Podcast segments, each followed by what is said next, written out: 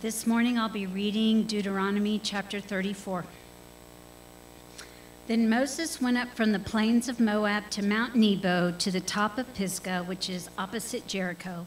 And the Lord showed him all the land Gilead as far as Dan, all Naphtali, the land of Ephraim and Manasseh, all the land of Judah as far as the western sea, the Negeb, the plain, that is, the valley of Jericho, the city of palm trees, as far as Zoar. And the Lord said to them, This is the land of which I swore to Abraham, to Isaac, and to Jacob, I will give it to your offspring. I have let you see it with your eyes, but you shall not go over there. So Moses, the servant of the Lord, died there in the land of Moab, according to the word of the Lord. And he buried him in the valley in the land of Moab, opposite Beth Peor. But no one knows the place of his burial to this day. Moses was 120 years old when he died. His eye was undimmed and his vigor un- unabated. And the people of Israel wept for Moses in the plains of Moab 30 days.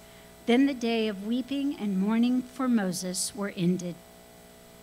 And Joshua the son of Nun was full of the spirit of wisdom, for Moses had laid his hands on him. So the people of Israel obeyed him and did as the Lord had commanded Moses. And there has not arisen a prophet since in Israel like Moses, who knew the Lord face to face. None like him for all the signs and wonders that the Lord sent him to do in the land of Egypt, to Pharaoh and to all his servants and to all his land, and for all the mighty works and all the great deeds of terror that Moses did in the sight of all Israel. This is the word of the Lord.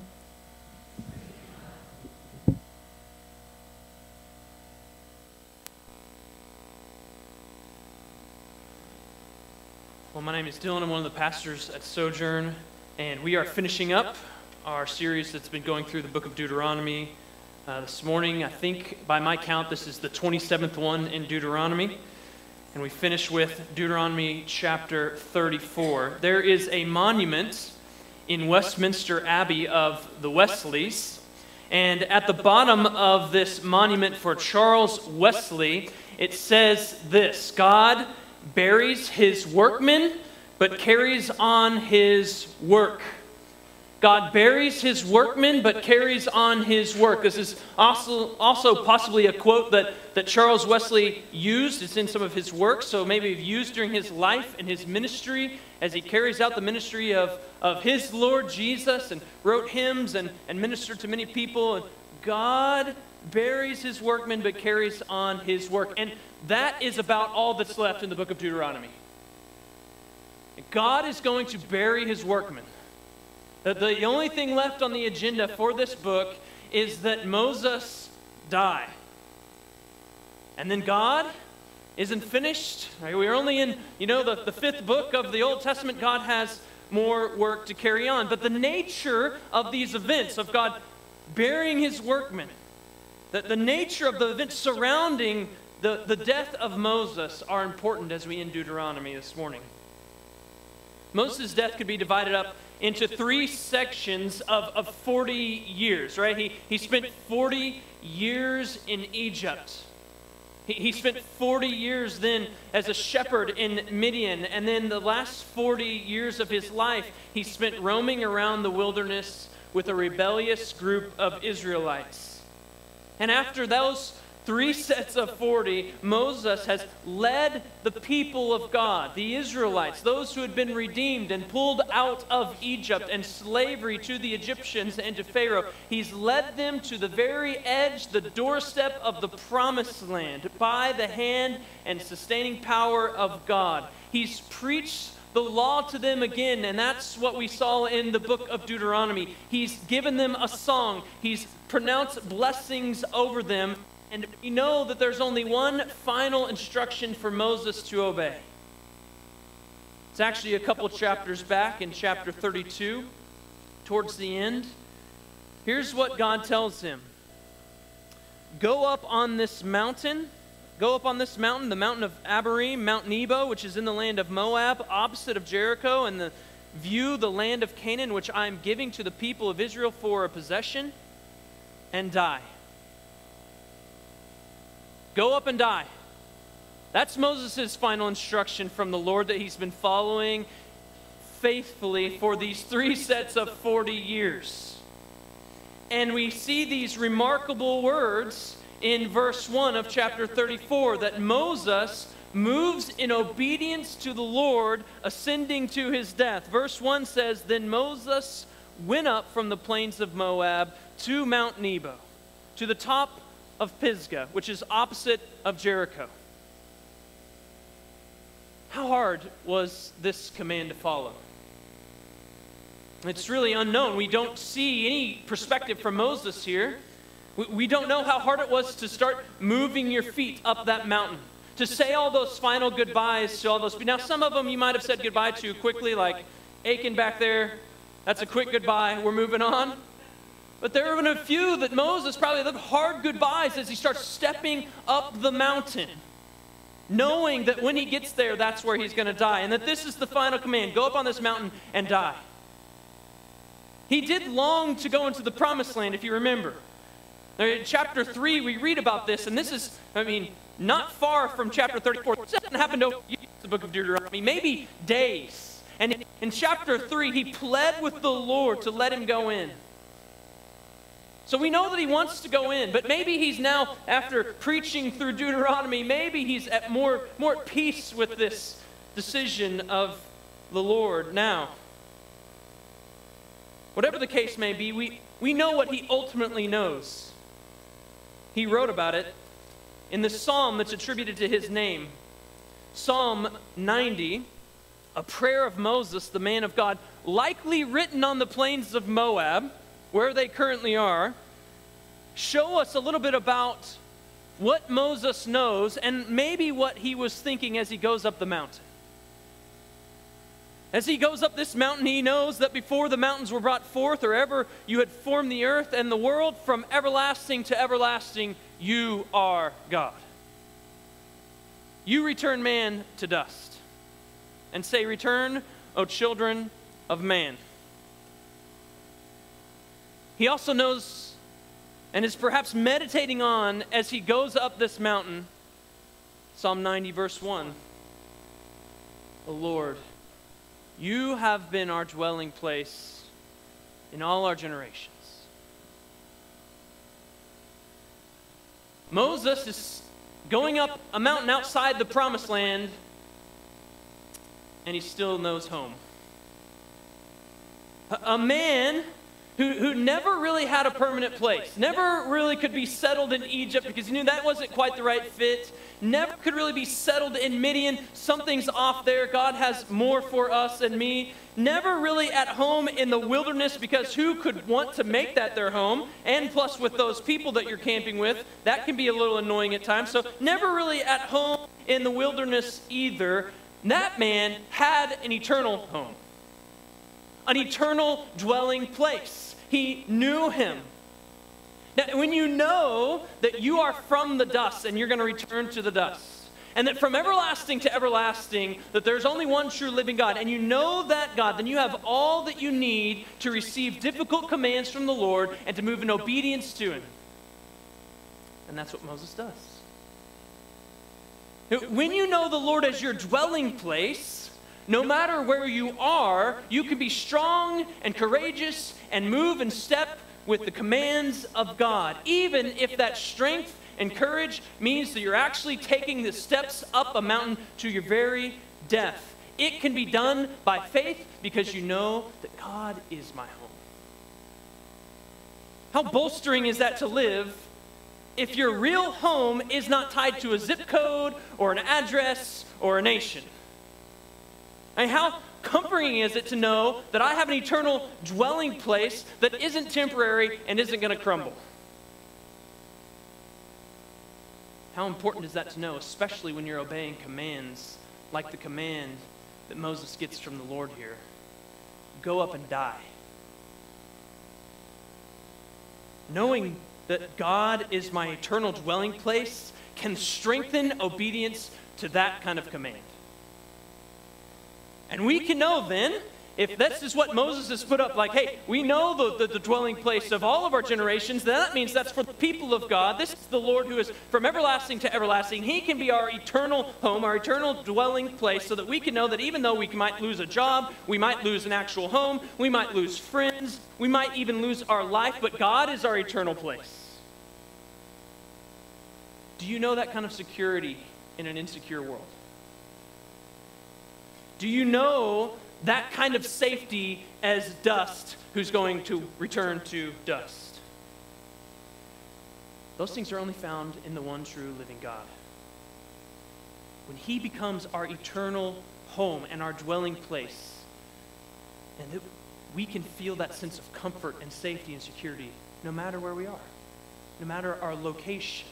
And that only happens when we put all of our trust and all of our hope fully in Him. So Moses, verse 1, went up. Extraordinary words as Moses moves in obedience to the Lord, walking the steps up the mountain to his death. Verse 1, he's going up Mount Nebo, and the Lord shows him all the land Gilead as far as Dan, all Naphtali, the land of Ephraim and Manasseh, and all the land of Judah, as far as the western sea, the Negeb and the plain, that's the valley of Jericho, the, the city of palm trees, as far as Zoar he, he just takes a deep breath and he looks around. He gets this panoramic view of the promised land, the land that they've been directed towards by the Lord for years now. He, he looks around, he just scans and, and he just takes a survey of all that's there. Can you imagine the emotions that are in and on upon Moses as he looks around? He's just said his final goodbyes. He knows he's going to die. Then God takes him up this mountain, which alone, like you, you put some work in to get there. Like I could get emotional on a mountaintop easily too. Like you worked hard to get, like the view is great. Like imagine what could have gone in as he looks at the land that God had promised. And he stays on the other side. He looks around this panoramic view and he, he could see the Jordan River, the valleys, the walls of Jericho. There's palm trees over there. And what is he looking around and seeing? He's seeing a place that's an abundant place. A land that's described as flowing with milk and honey. A land that's been described to him that he's even seen some fruit from, that, that, that's an Edenic place. And God shows it all to him. And then God speaks to him. Verse 4 The Lord said to him, this is the land which I swore to Abraham, to Isaac, and to Jacob. I will give it to your offspring, and I have let you see it with your eyes, but you shall not go over there. After going up the mountain that God chose for Moses' death, Moses doesn't speak, at least not that is recorded, but he gets to hear God's voice the one who created this mountain and all things, the one he knows that before the world was ever created, from everlasting to everlasting, this one is God. That's the voice he gets to hear. He's going up the, the mountain that God has chosen for his death. It's as if God has set the scene for Moses' death. And he shows him the promised land. And as he does that, what does he remind him of? Look at this place. This is the place that I promised to Abraham. He's showing him a, a, view of the land, but he's showing him a view of his faithfulness. I promised this land long ago. Moses is this man who hadn't been totally faithful in his life, and he could have been buried in the wilderness along with that generation that had rebelled against God. God brings him to the mountain that he decided, and he lets him see the promised land, showing him the fulfillment of his promises that he made long ago in spite of his failure. And he sees this promised land, and we're going to read this in verse 7 with eyes that are apparently undimmed, so likely he could see pretty far at this point. Like maybe he could see all the way to the sea. His eyes are still undimmed to be able to see this, likely for the same reason that his shoes hadn't worn out during the time in the wilderness, because God had sustained them. And in his final breaths, He's seeing God's faithfulness. It's not a bad view when you're returning to the dust. And yet, Moses' sin is part of this scene too. Did you hear those last words of verse 4? You shall not go over there. Those are tough words. Is God holding out on Moses? Is he trying to make him an example to Israel? I'm going to use you, Moses, and here's what I'm going to use you for an example so that they would know don't go this way. Is he shaming him? Hey, remember, you don't get to go over there. Would have been nice. It's a pretty good land. Look around. Palm trees, you like those? Is he teasing him with something like, hey, this is what you could have had? Is God, in this panoramic view that he gives him of the promised land, is he being cruel? Is God being mean? Is he being hard on his servant? Does God look on Moses' longing that we know so clearly from chapter 3 to go into the promise? Does he look upon that longing for Moses and say, tough? This is your fault. Is he uncaring towards Moses? I mean, before Moses are shattered hopes, broken dreams. That's what's before him. Is God uncaring towards that, that he shows him this just before he puts him to death? I think the chilling thought to all of these questions is they hit home. Because if God is that for Moses, is he that for me? Maybe he's holding out on me. Maybe he's mean to me. Maybe he doesn't care much for me. Maybe he's hard on me. Maybe he doesn't care about my good but broken promises or my good but shattered hopes. Even now, some of you might be saying, as you look at God speak to Moses and say, hey, you wish you could go over there. There it is, but you're not going. Some of you are even validating your mind. See, I knew it. This is how God already seemed to me, kind of like he's mean. And here it is. This story just confirms it. But we need to pay attention carefully because I don't think that would be a right reading of this passage or a right and faithful reading of the scripture all the answers to those questions that maybe could have popped into our heads when we thought about Moses. Is God being too hard on him? Is God uncaring towards him? Is God being mean to him? Is he being cruel to him? Does God not care about his broken dreams and shattered hopes? All the questions are no. And not just no, I want us to hear a resounding no because God directed him up this mountain and saying, Moses, I've got something I want to show you. But one day, God directed Moses up another mountain and said, Moses, I've got something I need you to see. In Mark chapter 9, after six days, Jesus took with him Peter and James and John and led them up a high mountain by themselves. And he was transfigured before them and his clothes became radiant, intensely white, as no one on earth could bleach them. And there appeared to them Elijah with Moses, and they were talking with Jesus. He doesn't get to say a word on Mount Nebo that's recorded. Here he is talking with Jesus. And Peter says, Rabbi, it's so good that we're here. Let us make three tents one for you, one for Moses, and one for Elijah, because it's so clearly him. For he did not know what to say, for they were terrified. And a cloud overshadowed them, and a voice came out of the cloud. And Moses, along with these other three guys, gets to hear this same voice come out from heaven saying, This is my beloved Son. Listen to him. This is my beloved Son. You see, Moses' last view on Nebo, the panoramic view of the promised land with palm trees and the river and, and valleys, that was his last view of the promised land. It wasn't his last view. The, the promised land showed forth God's faithfulness, but he got to see the faithfulness of God in the face of Jesus Christ, the yes and amen to all of God's promises. And while the promised land view may make it seem like God is holding out on Moses and holding out on his servants, his last view makes it abundantly clear he never held out on him.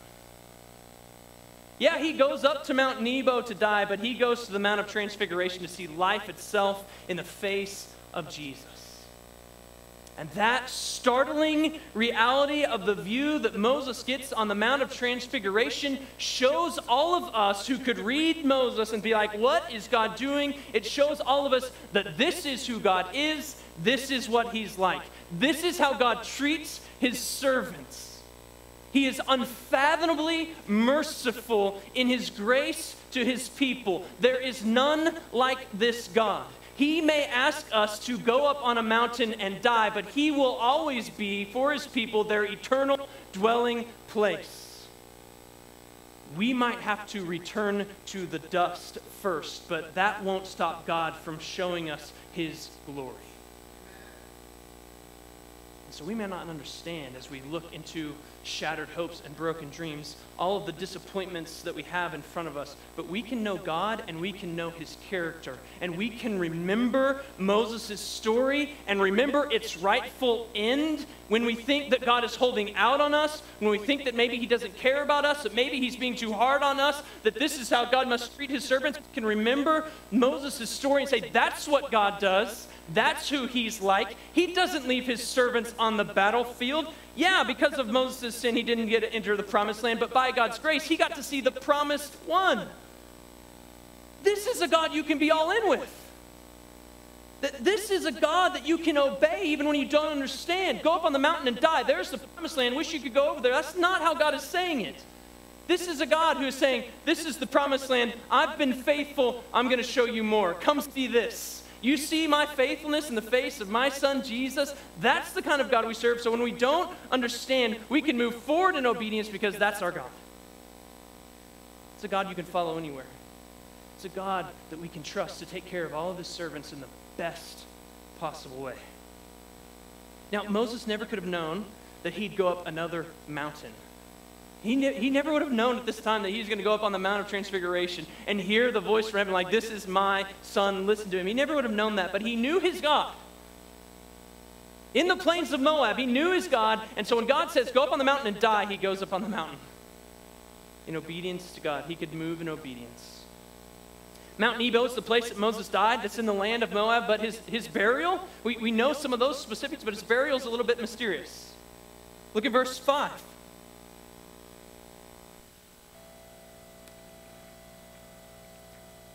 Moses, the servant of the Lord, died there in the land of Moab, according to the word of the Lord.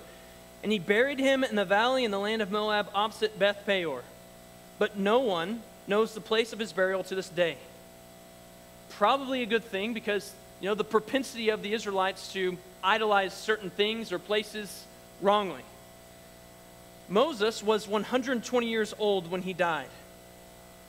His eye was undimmed, his vigor was unabated, so he could see well, and he got up the mountain quickly. And the people of Israel, they wept for Moses in the plains of Moab for 30 days. And the days of weeping and mourning for Moab, or for Moses, were ended. Do you see a repeated word there? There's this repeated word, Moab. Not a land flowing of milk and honey, Moab. And it just adds to the sadness. And it, kind of casts, again, it casts that shadow of Moses' death forward into the promised land. Moab had been the, the plains of Moab, they've been this place for the Israelites as a place of decision. This is where you need to decide life or death in the promised land. Life is before you. He's told them, encouraged them, choose life by, by walking in the fear of the Lord, by keeping all of his commands. This is the place of decision. But at that place of decision, there's this shadow, being cast in front of them of Moses' death.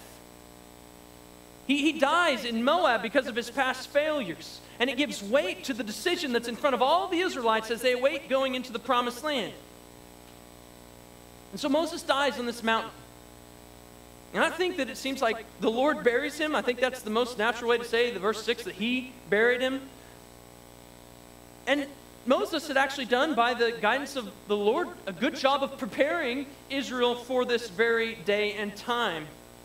So that when he dies, they can look around and be like, we, we know what we're doing now. Because, verse 9, there's Joshua, the son of Nun. He was full of the spirit of wisdom, for Moses had already laid his hands on him. They've already commissioned him. They know that that's the one they're following. And so the people of Israel obeyed him and did as the Lord had commanded Moses. Now, now, Joshua is this worthy successor. He's full of wisdom. The people are committed to him and to following him. But there is still a void that Moses leaves behind. Verse 10 says that there has not arisen a prophet since in all of Israel like Moses, whom the Lord knew face to face. This is the man who, when everyone else was saying, We can't hear from the voice of the Lord anymore, or we might die, you need to go talk to him for us. And so Moses is the one who, who went up to the mountain to receive the law, to receive covenant, to speak to the Lord when no one else go. This is the man who would go into the tabernacle and speak to the Lord, and he'd come out and have to put a veil over his face because it was shining, and the people were getting frightened and, and thought this was strange that his face was glowing on them. This is the man. He's the one whose God's glory passed in front of. He's going to leave a void. Says there's not arisen a prophet since in all Israel like Moses, whom the Lord knew face to face. Verse 11 says, None like him. For all the signs and the wonders that the Lord sent him to do in the land of Egypt, to Pharaoh and to all of his servants, and to do in this land. Now, who could forget how Moses is used to turn water into blood? To bring about the, the plagues of frogs and flies and gnats and the, the plague on livestock and boils and hail and locusts and darkness and the plague of the firstborn. Like these are signs and wonders that are unparalleled, proclaiming that Moses is serving a different kind of God. And the Lord had extended this privilege to Moses to perform these signs to Pharaoh and to Egypt and to watching Israel. And what's more, verse 12 says, He had all the mighty power and the great deeds of terror that he did in the sight of all of Israel. It, Moses was the, the instrument that God used to lead Israel out of Egypt. The, the power that he has in his hand, in a sense, is that he parts the Red Sea in front of them. They walk through on dry ground. The enemy comes in after them. He lets his hand go. The seas collapse over the top of their enemies. They are wiped out. He is the one who holds up his hand, and Amalek is defeated when they're dropping. He, he, they're not being defeated, and he, they have to have people raise up his hand. This is the kind of power that God put upon Moses and worked through Moses. This is the one who makes water flow from rocks. He pronounces judgment. He's seen fire come out from the Lord and consume people. Like there's earth swallowing people, bronze serpents, fire from heaven. All of these are under Moses' lordship, Moses' leadership, not lordship. So he has a unique role. He has had a unique role in all the history of Israel. It puts him in a class of his own. There's none like him, Deuteronomy says. But here at the close, at the end of the Pentateuch, the first five books of the Bible, at the end of Deuteronomy, that this book that's the climatic book of the first five books, this unparalleled prophet returns to the dust. And the scene isn't of now we're, we've finished your life and ministry, Moses. Now you can ride off heroically into the sunset with dramatic music playing and the end credits rolling. There's, there's mourning as he's buried where nobody even knows. It's a real loss as Moses returns to the dust. And so Deuteronomy ends strikingly clear Moses dying in Moab. Moses falling short of the promised land so clearly because of his sin. And he remains dust in the land of Moab. And yet, there's none like him. He had unmatched privileges.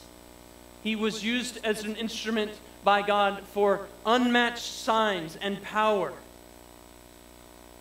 And so, with both of those things, where does that leave Israel? Moses has already admitted, chapter 31, verse 27, I know how rebellious, rebellious and stubborn you guys are. Even today, while I'm yet alive, you've been rebellious against the Lord. How much more after my death? Deuteronomy closes with the death of Moses, so what do we have to expect? Moses has admitted. You're going to be rebellious. You know who are among the mourners? Achan, his family, they're among the mourners. Some of the folks that were swayed by the spies that had been sent into the land and brought back a, a, a, good report of the land and a bad report of whether we should follow the Lord in obedience or not, some of them have been swayed by that. They're mourning, as are other rebellious people throughout the camp. They're all mourning. And so I think one author says it rightly when he says that Deuteronomy ends on a disquieting and ominous note. The curses, the song, the death of Moses, and the words of Yahweh himself have pushed the inevitability of Israel's sin and failure in the land into full view. Not the closing scene that we like we would have written up. Moses' death casting a shadow into the promised land, hanging over the people as they go in. If there's none like him, and he knew the Lord face to face, and he can't enjoy life in the promised land, if, if he who has this unparalleled, uh, this unparalleled prophet, if, if he can break faith with the Lord, and he was the greatest and meekest of all of Israel, then what hope is there for them? It's an unsettling question. So, the end of the, the Pentateuch, the end of the first five books of the Bible, the end of Deuteronomy, is disquieting, ominous, unsettling. And I think it's meant to be. One author said that there's this restlessness in the Old Testament that keeps driving the reader forward. Driven forward at the end of Deuteronomy because their only hope for Israel is God's intervention. If Moses can't keep the law, then what hope do they have? If he can't form this people of Israel, people of God, into a people of obedience to the Lord, if there's none like this prophet and he can't lead Israel into the promised land, then something greater is needed. It stirs in us a sense of restlessness. So we come to the end and God buries his workmen, but he carries on his work. And he intervenes mightily. And he sends one greater. The one greater that he sends, he's not a prophet like Moses, he's the prophet. Where the law was given through Moses, grace and truth came through this one. Indeed, we could say that grace and truth took on flesh and dwelt among us with the glory as of the only Son from the Father. Where Moses was faithful in God's house as a servant, this one, the Son of the living God, Jesus Christ himself, was faithful in all of God's house as Son. Faithful to the point of death. You see, the work that God has been carrying on as He buries His workmen, the work that God has always been about is to have a people in His appointed place under His appointed rule. And Jesus, who was this one who was faithful to keep the whole law, living His life fully in obedience to His Father, living the life that every single person born under heaven was required to live but cannot ever live up to. And this faithful one, full of grace and truth, was faithful to sacrificially offer up his own righteous life in death in exchange for sinners. Sinners with scorecards like Israel. Right, do you uphold the Lord as holy? Fail, like Israel. You break faith with the Lord? Yes, like Israel. We break faith. We don't keep faith with the Lord. Fail. Do we obey the law? Fail, like Israel. We keep the commandments? Fail, like Israel. Do we love the Lord with all of our heart, soul, mind? Fail, like Israel. But through Jesus' perfect sacrificial death, sinners exchanged their sinful scorecard for Jesus' scorecard, which is chock full of righteousness. Hold faith. Perfect. Hold the Lord your Father is holy, perfect. Obey the whole law, perfect. Love the Lord whole heart, perfect. This is why Peter can come along and say that the righteous suffered once for sins for the unrighteous to do what? What was the aim? What's the work that God is trying to carry on? To bring us to God. And by faith in Jesus' work, God's work of having a people in his place under his rule is accomplished and is being accomplished. So that all who are in Jesus will be in God's eternal place under his eternal rule because this is the better prophet who doesn't ever leave any of his behind so that they don't see the promised land. How do we know this? God buries his workmen, but there is one who came out on the other side. And if he has been raised, then he also will raise all those who have put all their trust in him to be with him forever. And as we think about the close of Deuteronomy, I hope it gives us a sense of restlessness. I hope that it's rightly unsettling and ominous and disquieting because those things drive us forward. And we can be driven to the place where we can see the greatness of the person and work of Jesus. Then we can be those who, like Moses, can see the glory of God in the face of Jesus and know, as he found out on that day, this is the one we've been waiting for. It's in that one that is our only hope. We too are like Israel. We too do not deserve to move forward with the good life in the promised land better prophet has come. Is that where your hope is? Is that the one you trust? He's the one we can follow even unto death, and he will never fail us. Let's pray together.